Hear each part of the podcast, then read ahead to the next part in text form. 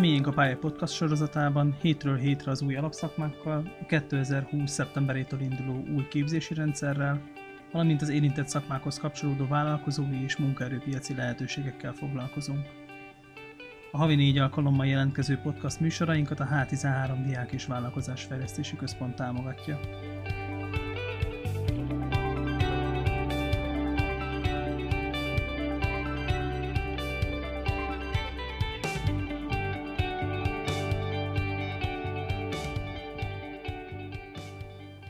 Kis Gergely vagyok. Az adásban a gyártás technológiai fejlesztéssel foglalkozó Nisio Group alapítói közül a jelenlegi tulajdonosokkal, Dobó Zoltánnal és Etávo Dániellel beszélgetünk. Szervusztok, üdvözöllek titeket az adásban! Szép reggelt kívánok, mi is üdvözlünk téged, szervusz! Szervusz, üdvözöllek téged, illetve a kedves hallgatókat is! Zoltán, Dani, tudnátok egy rövid bemutatkozással kezdeni, hogy hogyan kapcsolódtok a vállalkozáshoz végzettség, szaktudás, tapasztalatok alapján? Oké, okay, hát Dobó Zoltán vagyok, az egyik tulajdonosa és ügyvezetője a cégnek. Én egy hosszú ideje fiatal ember vagyok, közel 49 éve. Igazándiból vegyészmérnökként végeztem Veszprémben, gyártás technológiával foglalkoztam, illetve menedzsment, ezt tanultam az egyetemen. Tulajdonképpen nagyon korán már a gyáraknak a tervezése, illetve gyárakkal való foglalkozás volt az elképzelés az egyetem vége fele. A lényeg az, hogy vegyészmérnökként végeztem, utána egy pénzügyi cégnél dolgoztam, egy BDO nevezetű könyvvizsgáló cégnél tapasztalatot szerezni pénzügyi vonalon, aztán tulajdonképpen egy kutatásfejlesztési vállalkozásban találkoztunk Danival, ahol a ipari hulladékok újrahasznosításával foglalkoztunk, és innen indult el az a gondolat, illetve az a tapasztalatszerzés, ami az iparban a technológiáknak a megvalósítása fele ment el. Az elmúlt 15-20 évben a technológiáknak a tervezése, a berendezések, gyárak vagy gyártó technológiáknak a üzembe helyezése, karbantartása az, amiben különböző szinten és formában részt vettem.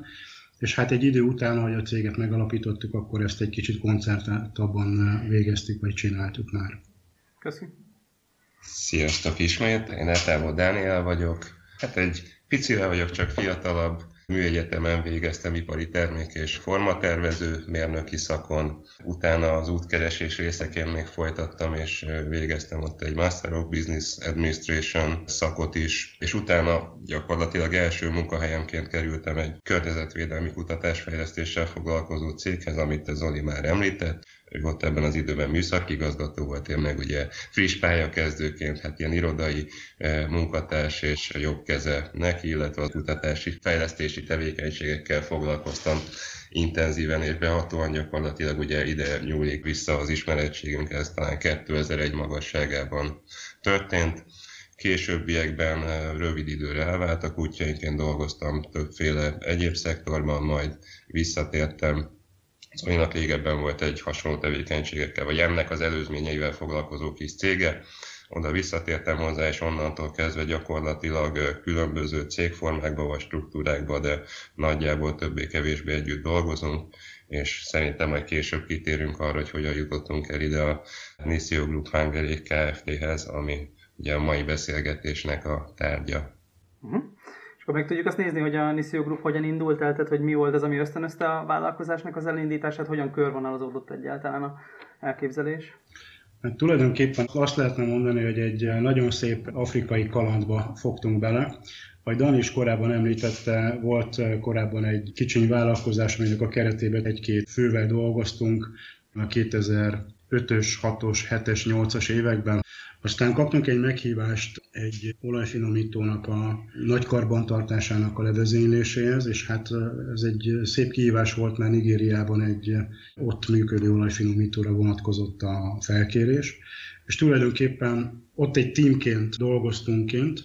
Ez azt jelenti, hogy 6-7-8 fő Magyarországról ment ki, és egy szakmai tímet adtunk a kinti mérnökök, helyi mérnökök mellé. És tulajdonképpen, ahogy láttuk ott a környezetet, mert egészséges mérnökként úgy álltunk eddig is, meg most is mindenhez, hogy szeretnénk alkotni, létrehozni dolgokat, jobbá tenni dolgokat, és a hasznosítás, hulladékhasznosítás oldalról néztük a lehetőséget, illetve azt láttuk, hogy a harmadik ország annyira fejletlen, annyira sok fejlesztési lehetőség van, hogy az inspiráció tulajdonképpen innen, innen érkezett, hogy szaktudást vigyünk ki, munkaterületeken dolgozzunk, vagy tervezést hozzunk esetleg haza, amit ugyanúgy utána ki lehet vinni. Uh-huh. Talán ez volt az első kicsi motiváció, azt gondolom. Igen, annyival egészíteném ki, hogy nyilván most rövid az idő arra, hogy mindent részletesen elmeséljünk. Előzményként csak annyit, hogy nyilván korábbi cégekkel, amire utaltunk, illetve munkahelyekkel, így is lehet mondani, többféle dolog volt, gyakorlatilag ipari területen dolgoztunk, ipari szolgáltatások terén, gyártósorok telepítése, ilyen telepítési munkálatoknak a menedzsmentje elsősorban, és innen kerültünk abba a pozícióba, hogy megtaláltak minket, mint magánszemélyek, ugye akkor még nem létezett ez a cég. Rajtunk kívül még néhány kollégát, ahogy említettük, volt egy idősebb kolléga még, aki ebben részt vett, illetve Nigériában alapult meg először a cég, ott volt egy kinti kolléga, aki ebben részt vett, onnan jött igazából a megkeresés felvetés. E, megalapítottuk ugye a magyar céget ezt követően, és igazából gyakorlatilag én 2009 és 16 között az időmnek az 50%-át körülbelül kint töltöttem, ugye próbáltuk ezt a kinti dolgot továbbvinni, felépíteni. Nagyon nehéz terep, nagyon máshogy működnek a dolgok, és azt mondanám, hogy azóta is folyamatosan dolgozunk, illetve Továbbra is erőteljesen bízunk abban, hogy ott is tovább fogunk tudni lépni, viszont 2016-ban született egy olyan döntés, hogy koncentráljunk a magyarországi, itthoni, illetve itthonról kiinduló dolgokkal, mert ugye nem csak Magyarországon, hanem környező országban, Európában dolgozunk. Időnként előfordul, hogy egyéb kontinenseken is dolgozunk ezzel a magyarországi céggel. Mielőtt a konkrét tevékenységi területekre rátérnénk, hogy meg tudjuk azt nézni, hogy hányan vesztek részt a, cégben, itt hogyan alakul a tulajdonosi szerkezet, és hogy milyen tapasztalatok állnak a kollégák mögött, ők milyen végzettségűek, honnan érkeznek. A tulajdonosi szerkezet tulajdonképpen az elmúlt tíz évben, mert tíz éves volt a cég eh, májusban, három alapító tag volt a magyarországi cégben, az idősebb kollégánk három-négy évvel ezelőtt nyugdíjazta magát, fogalmazhatunk így, elég idős volt, így ketten folytattuk a tulajdonosi tevékenységet a cégben. Tulajdonképpen együtt végezzük nap-nap után a feladatot bent a cégben, tehát nem külön el a tulajdonosi háttér, illetve az ügyvezetés, illetve a mindennapi munkának a területe, ezt együtt végezzük. A szakembereket kétféleképpen találjuk meg. Tulajdonképpen a bázis az az, ami tapasztalattal vagy szaktudással az idősebbek azaz mi rendelkezünk.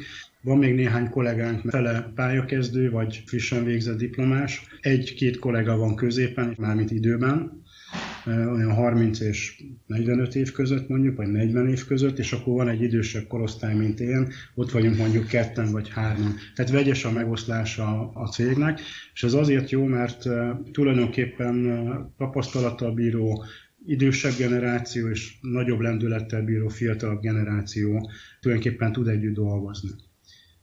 Fontos azt kiemelni, hogy mi kimondott figyelmet fordítunk a fiatalok fele.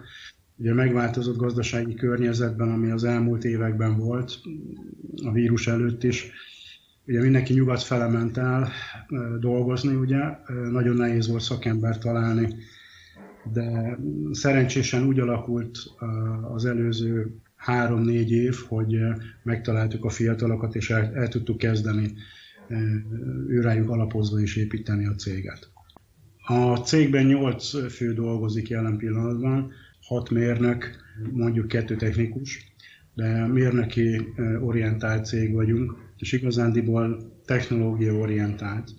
Ez azt jelenti, hogy mi szívesen foglalkozunk, és a célunk is az, hogy különböző gyártástechnológiák, amelyek különböző iparágokban vannak, élelmiszeripar, vegyipar, autóipar, esetleg olajipar, bár ő a sor végén van, amivel foglalkozunk, amire koncentrálunk.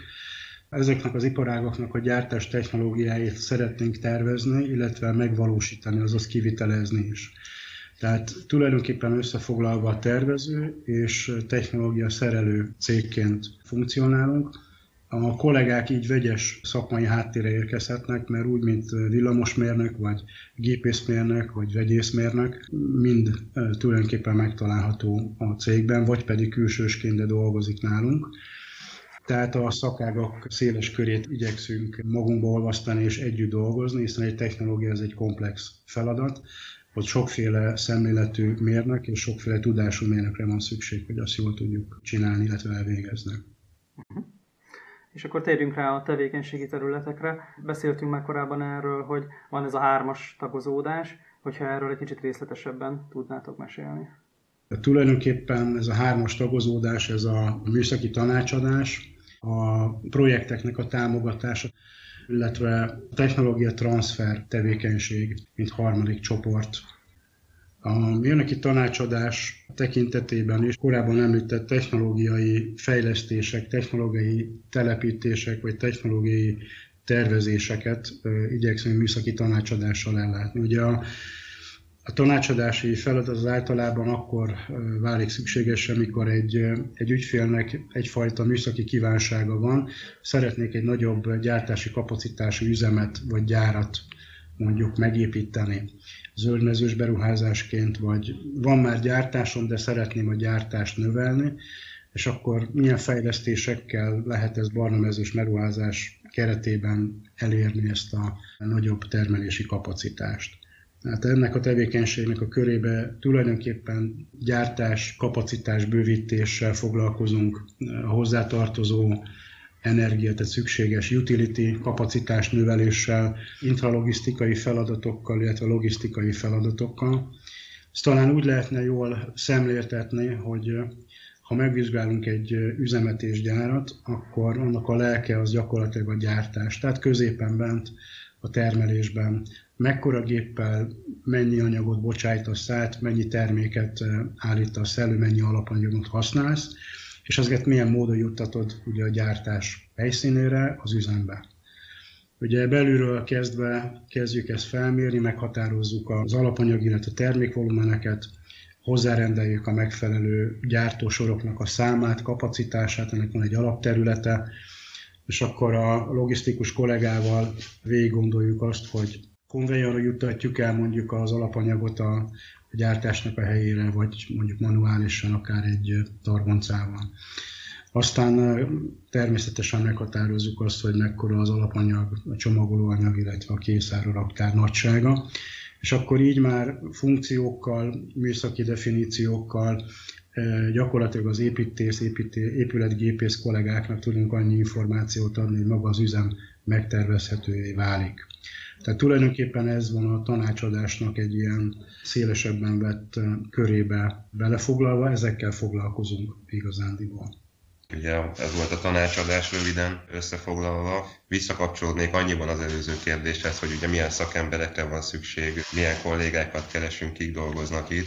Zoli már említette ugye a fiatalos lendület, illetve az egészen másfajta szemléletmód, vagy megközelítés. Az én azt mondom, hogy nálunk a gyakorlatban is lecsapódott. Például ez a hármas tagozódás, amit előbb elmondott Zoli, ez már a, annak az eredménye, hogy ugye mi azt mondom, hogy amióta csináljuk ezt a céget, küzdködtünk azzal, hogy meghatározzuk, hogy pontosan hogyan is lehet ilyen kategóriákba vagy menüpontokba sorolni ugye a tevékenységünket, mert általánosságban azt mondanám, hogy projekteket végzünk, ami ugye lehet elméleti, gyakorlati, lehet tervezés, lehet kivitelezés, és akkor ugye itt jönnek be a bonyodalmak, hogy akár egy tanácsadási folyamatot is tekinthetünk projektnek, vagy egy tágabban vett projektnek egy részegységét is vehetjük projektnek, úgyhogy ezeket volt nehéz nekünk igazából pontosan meghatározni, hogy egy mondjuk weboldalunkra ellátogató, vagy egy bemutatkozás során velünk szemben ülő fél ugye pontosan megértse azt, hogy mik azok a tevékenységek, amiket el tudunk végezni, vagy amivel támogatni tudjuk az ő tevékenységüket fiatalokkal ugye elkezdtünk együtt dolgozni, és hát gyakorlatilag nyilván sokat beszéltünk arról, hogy mit csinálunk, látták, hogy mit csinálunk, részt vettek benne, majd amikor egyébként elkezdődött ez a vírus időszak, és elkezdtünk otthonról dolgozni, akkor ugye kitaláltuk, hogy milyen jó lenne, ha végre elkészülne a weblap, az pont egy olyan feladat, amivel lehet olyan értelemben foglalkozni, hogy az ember videókat néz, fórumokat olvas, mert gyakorlatilag azt kell, hogy mondjam, hogy a fiatal kollégák ezt nulláról indulva valósították meg, de ami a technikai részén túlmutat, az inkább az, hogy ugye megértették azt, hogy mi az, amivel foglalkozunk, és sikerült átvágni azokat a gordiuszi csomókat, amiket nekünk nem sikerült évek óta, vagy amiken szenvedtünk, hogy hogyan soroljuk be kategóriákba azokat a tevékenységeket, amik gyakorlatilag le tudnak fedni egy teljes projektet az elejétől a végéig, és így született meg gyakorlatilag az a három kategória, ami azt gondolom, hogy most már egyébként első blikre ad egy képet arról, hogy mivel is foglalkozunk. Tulajdonképpen, ahogy Dani is fogalmazta, szertágazó tapasztalattal rendelkező idősebb generáció vagyunk, és tulajdonképpen rájöttünk arra, hogy ha egy üzem létrehozását említjük, mint fogalom, hogy hogyan kell ezt csinálni, akkor gyakorlatilag az ötlet felmerülésétől kezdve az ötlet tervekbe való formálásán keresztül, a tervek alapján annak az üzemnek, gyárnak az építészeti, technológiai szerelését, megvalósítását, illetve az üzembe helyezését, beüzemelését, vagy későbbi karbantartását jelentő hosszú folyamatnak tulajdonképpen az összes részlépését, vagy részfeladatát valamilyen szinten, valamilyen léptékben korábban és most is gyakorlatilag csináljuk különböző projektek szintjén. És azt mondtuk, hogy ha van rálátásunk és van tapasztalatunk erre a teljes folyamatra, akkor igazándiból a technológia transfer folyamatokat szeretnénk fölvállalni, mert harmadik országokban járva azt tapasztaltuk, hogy rengeteg gyárra, üzemre, helybeli termelésre lenne szükség. Tehát nem csak bevinni a terméket és eladni, hanem helyben előállítani. Tehát tulajdonképpen a szemléletünk ilyen, egy komplex szemlélet, és ami, ami hívó szó tud lenni, az gyakorlatilag az ötlettől a kulcsra kész megvalósításig meg tudjuk csinálni a feladatot vagy a projektet.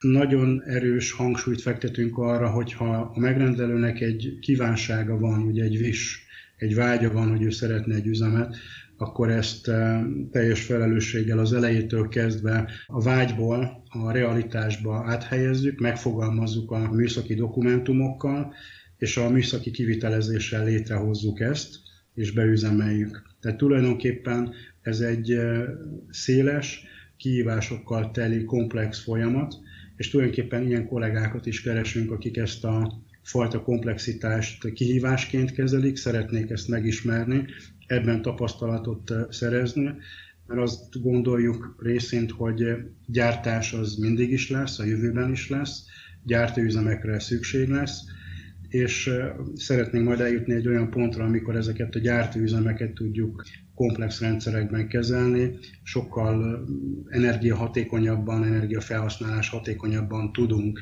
esetleg majd technológiákat meg is valósítani, de ez egy jövőbeni elképzelés lesz majd. Rá tudunk arra nézni, hogy mi jelent versenyelőnyt a vállalkozás számára? Valójában mi a komplex gondolkodást, illetve a komplex projektkezelést tartjuk a versenyelőnyünknek, illetve mondjuk úgy, hogy a megkülönböztető tulajdonságunkat sok más céghez képest. Gyakorlatilag azt látjuk, hogy van egyfajta hiány egyébként a piacon olyan szolgáltatások területén, amik átfogóan tudnak kezelni nagyobb egységeket. Sok specialista, szakcég van, szakértő, és nyilván egyébként mi is a projekt függvényében bevonunk olyan külső kollégákat, akik egy adott szakterületnek a szakértői, viszont az látszik, hogy valóban hiány van olyan átfogó szervezetekből, akik egy projekt minden vonatkozására rálátnak, és ezeket tudják kezelni. Tehát ugye engedélyeztetési kérdések merülnek föl, dokumentációs kérdések, különböző jogszabályi megfeleltetések, ugye EU-n belül mondjuk a cél megfelelőség kérdése, a gyakorlati kivitelezési, lebonyolítási kérdések, tehát konkrét projektmenedzsment, és számtalan egyéb vonatkozás, és az igazolódik vissza egyébként az utóbbi néhány évben, hogy a korábbi évek tapasztalata illetve az a sokféle projekt, amin dolgoztunk, vagy bármilyen formában részt vettük, az, az beérett egy olyan szintre, hogy valóban piaci értéket tud jelenteni a széles körű látásmód, hogy úgy mondjam. Mhm. Kicsit meg tudjuk nézni azt, hogy a kezdeti nehézségek mik voltak, hogyha tudtok mondani ilyen nehezebb időszakokat, akár a 2016 előtti, akár a 2016 utáni időszakból az egész történet, illetve hát, hogy mondjam, a működésünk, vagy már korábban talán Zoli utalt is rá, azonnal indult, hogy volt kis cég, hasonlóan működött a Niszió is az elején, ahol dolgoztunk, személy szerint ugye elmentünk munkaterületre, szájtra, projektet vezettünk, és hát a klasszikus órabéres rendszerben úgymond kitermeltük a költségeinket, meg talán még telefont ki lehetett belőle fizetni, meg ilyesmi. De az látszott egy idő után, hogy ebből valójában nincsen tovább lépés, ebben nincsen fejlődési lehetőség, és át kellett gondolnunk, hogy hogyan tudunk egy következő szintre lépni. Ez a 2016-ig terjedő időszak is ugye részben arról szólt, hogy én is amikor itthon voltam, akkor részt vettem egyébként munkákban, majd utána ugye a megkeresett pénzt azt elköltöttük repülőjegyre, meg szállodára, és próbáltuk építeni a kinti dolgokat, és akkor 2016-ban jött el az a pillanat gyakorlatilag, hogy azt mondtuk, hogy nagyon szívesen jövünk a továbbiakban is Nigériában, nyilván egy nagyon bonyolult környezet, úgyhogy ezt nem akarom szépíteni, viszont ennek ellenére mi látjuk benne a lehetőséget, és egy, egy, egy olyan dolog, ahova egyébként, aki ott eltöltött hosszabb időt, azt hiszem, hogy visszavágyik, akit ismerek. Viszont az be kellett látni, hogy azok a projektek, amik, amik ott szóba kerültek, és amikben úgymond együttműködtünk helyi partnerekkel, emberekkel, ezek mind olyan nagy méretű projektek, mint például az az olajfinomító karbantartási projekt, amiben részt vettünk, ami Nigériában teljesen kiszámíthatatlan, hogy mikor tud megvalósulni. Tehát az a projekt is, amiben részt vettünk, gyakorlatilag már 7 éve folyt olyan szinten, hogy a tárgyalások, megbeszélések folytak. A magyar partner, akin keresztül mi kikerültünk, ő már nem mondott erről a történetről, leírt a veszteségbe az összes költséget, ami ezzel kapcsolatban felmerült. Majd egyszer jött a telefon, hogy akkor megvan a projekt, és lehet menni az oltóközpontba beadatni az oltásokat, meg bepecsételni a sárga kiskönyvet, indul a projekt. Hát egyébként nehézségekről azt hiszem, hogy napokig tudnánk beszélni, hogyha különösen, hogyha a nigériai részekre vagy kíváncsi, hát ott azt mondanám, hogy arra egy külön részt lehet szállni, hát az nyilvánvaló az összes ilyen látogatás az fölér egy kalantúrával egyébként. Nem is biztos, hogy mindenki bírja ezt a fajta környezetet, ami ott van de mondom, ha valaki erre nyitott, vagy ilyen beállítottságú, akkor egyébként nagyon izgalmas tud lenni.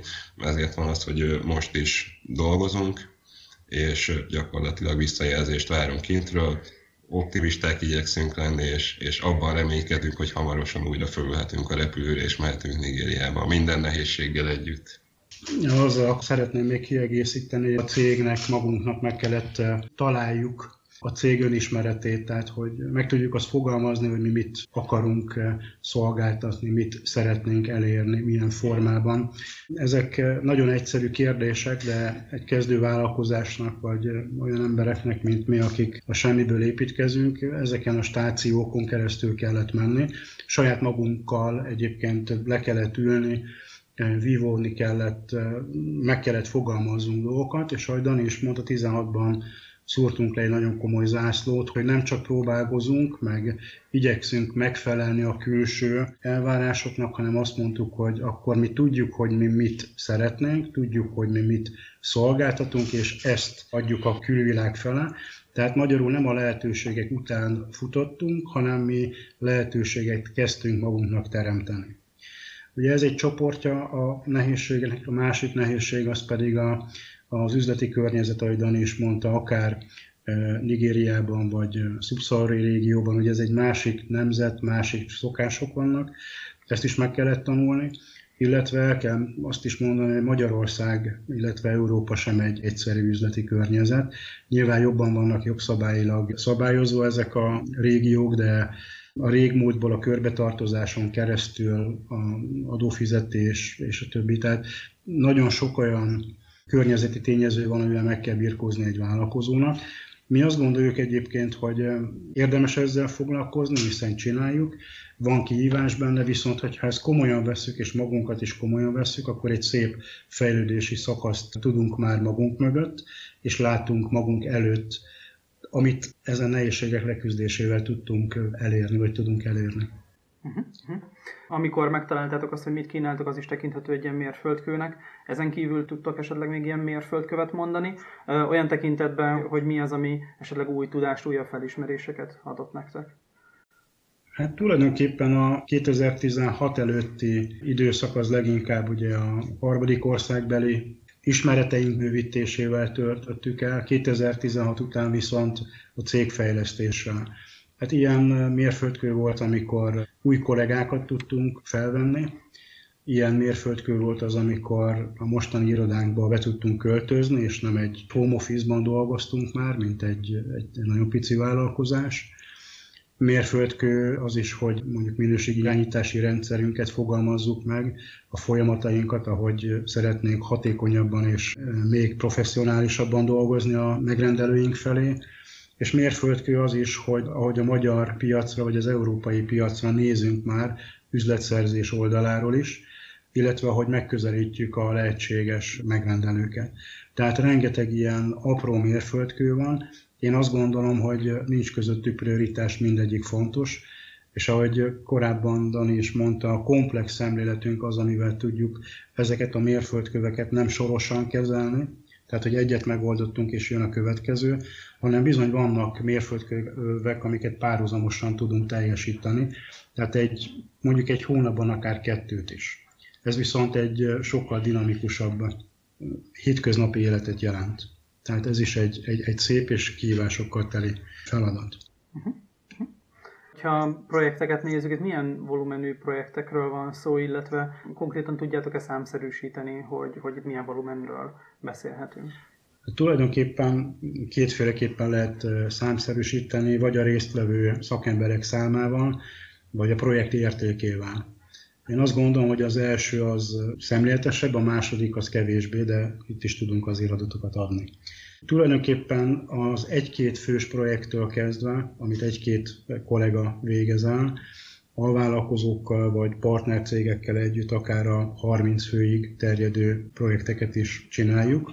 Tulajdonképpen, hogy mekkora léptékű projekteket tudunk teljesíteni, az is a cég fejlődésével együtt nő. Azt tudjuk mondani, hogy múlt évben ajánlati szinten elértük azt, hogy közel 30 fős mérnöki csapat dolgozott volna egy komplex feladaton, egy gyár megvalósításon. Ezt értsük úgy, hogy alvállalkozókkal és saját kollégákkal együtt, ez egy dinamikusabb fejlődés jelentett volna. De sajnos nem nyertük meg, de az ajánlatunk visszaigazolódott ebben az évben, hogy nem számoltunk rosszul, tehát nagyjából a realitás talaján voltunk, hogy vagyunk Készítettünk már olyan ajánlatot, amiben közel 50 fő fog részt venni, ez egy szertágazó munka, és azt kell mondanom, hogy a néhány millió forintos ajánlattól a néhány tízmilliós ajánlatokig, ezek nem mindennapi, de minden héten ilyen ajánlatot azért készítünk. Amit megnyerünk, megnyerünk, amit nem, nem.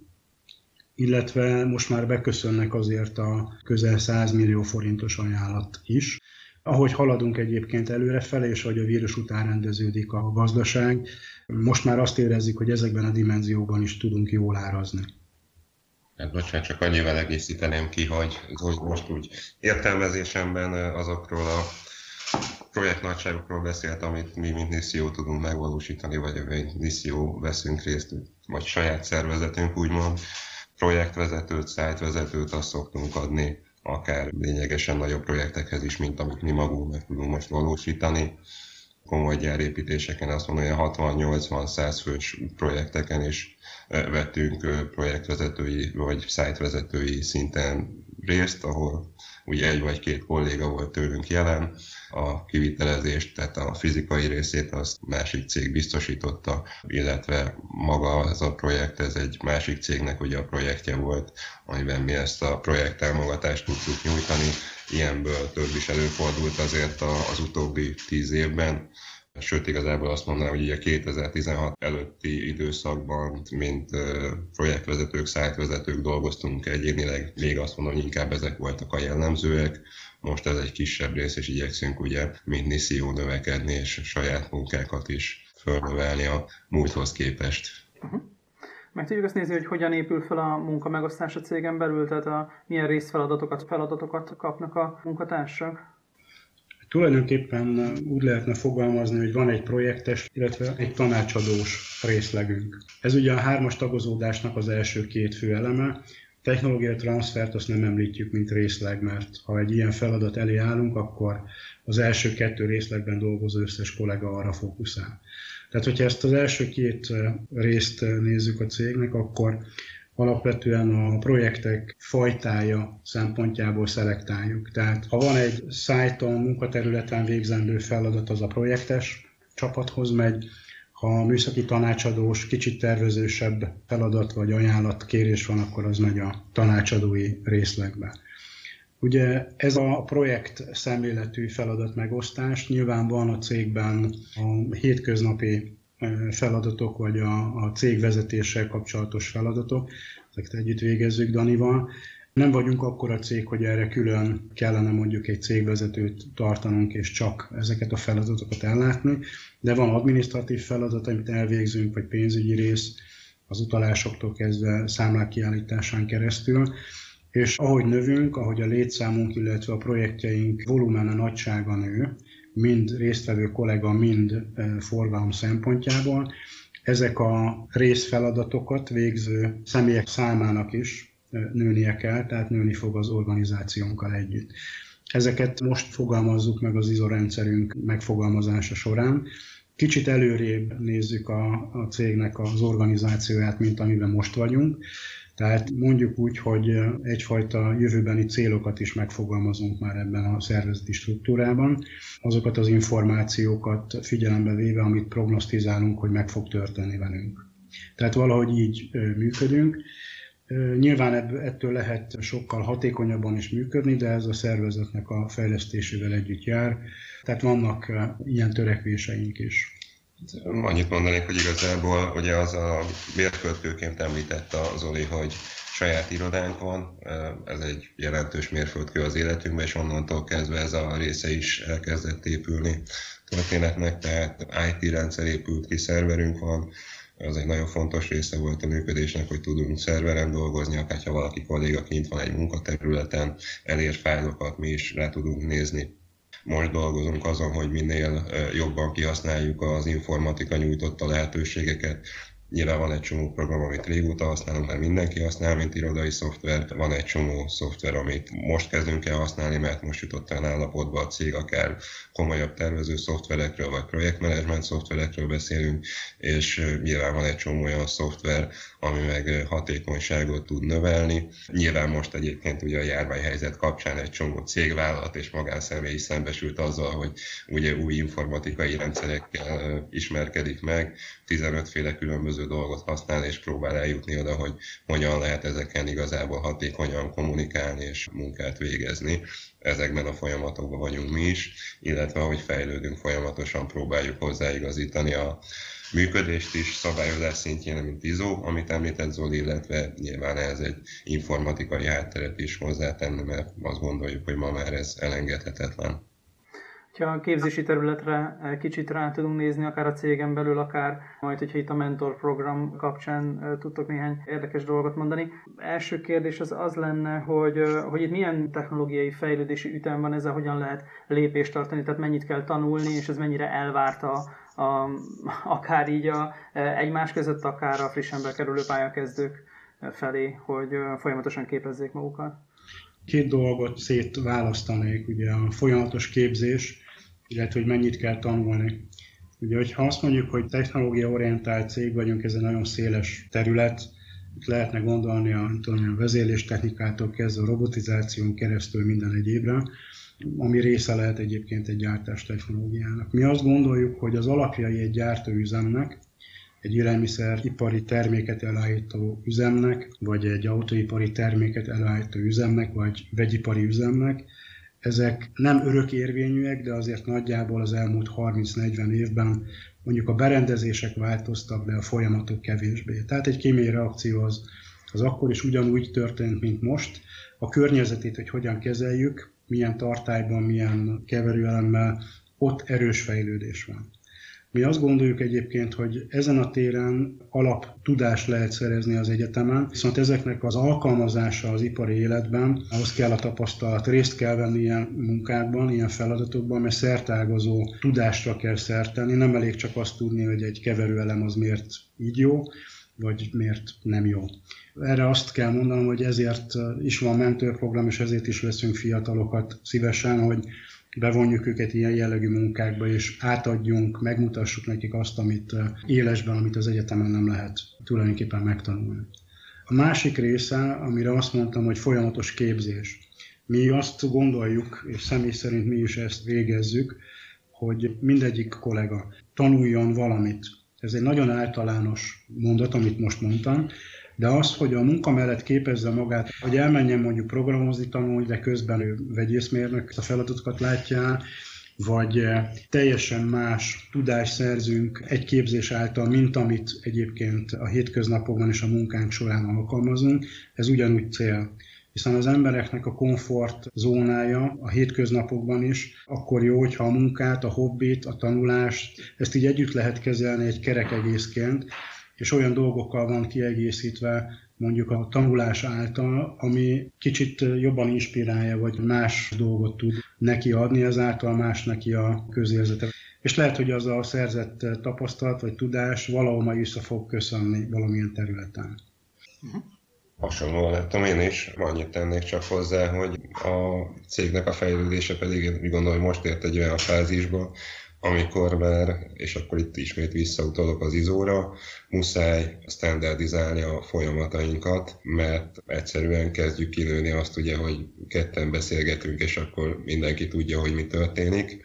Többen vagyunk most, ráadásul szabadságos időszak van, előfordul, hogy kollégának egyik munkáról át kell menni egy másikra, és egyszerűen nyomon kell tudni követni, mi történt az előző projekten, hol tart, hogy áll, kivel kell kommunikálni, mit, mit kell megoldani, és ezzel kapcsolatban úgy látjuk, hogy ahogy előbb mondtam, ugye informatikai és egyéb eszközöket lehet erre igénybe venni, és hatékonyan tudjuk végezni.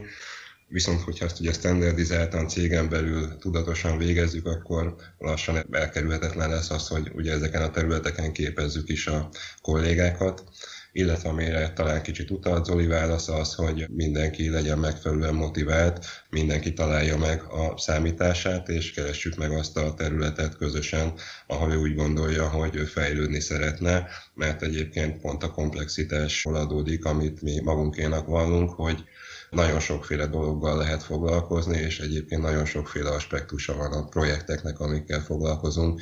Mindenféle tudás hozzá tud adni, általában azt tudom mondani. Hát, talán azt lehetne összegezni így, hogy ugye mérnökként itthon dolgozunk, de a harmadik országok fele nyitunk, illetve oda vinnénk ugye szaktudást, tervezést, és hogyha egy összegzést mondanánk, akkor végül is olyan kollégákat keresünk, akik eh, szakmailag és érdeklődés szempontjából ezeket az irányokat szívesen veszik, és kihívásként eh, részt vennének ilyen munkában. Uh-huh. Mert azért egy harmadik ország, egy Afrika, az jó hangzik, de az, ahogy Dani is mondta, azért az egy, az egy eh, erősebb, nehezebb terep, viszont ha a híreket az ember hallgatja, akkor, akkor azért látja, hogy Afrika is fejlődik erős ütemben és azt gondoljuk, hogy, és azt látjuk, hogy közép-európai szaktudásra szükség van. Ebből a fiatalok is jól tudnak azt gondolom profitálni az ő jövőjükre való tekintettel. Uh-huh. Köszönöm szépen akkor a beszélgetést. Mi is köszönjük szépen, szép napot kívánunk nektek és a kedves hallgatóknak. Köszönjük mi is a lehetőséget, és további szép napot nektek. Az adásban a gyártástechnológiai fejlesztéssel foglalkozó Nisio Group tulajdonosaival beszélgettünk a jelenleg 8 fős kisvállalkozás tevékenységéről, az elindulással és a jelenlegi működéssel járó kihívásokról. Várunk titeket a jövő héten is. Ha tetszett a műsor, iratkozzatok fel a Facebook oldalunkra, terjesszétek a műsorainkat egy-egy lájkkal, vagy egy Facebook megosztással, hogy minél többen megismerhessék a szakmák világának lehetőségeit.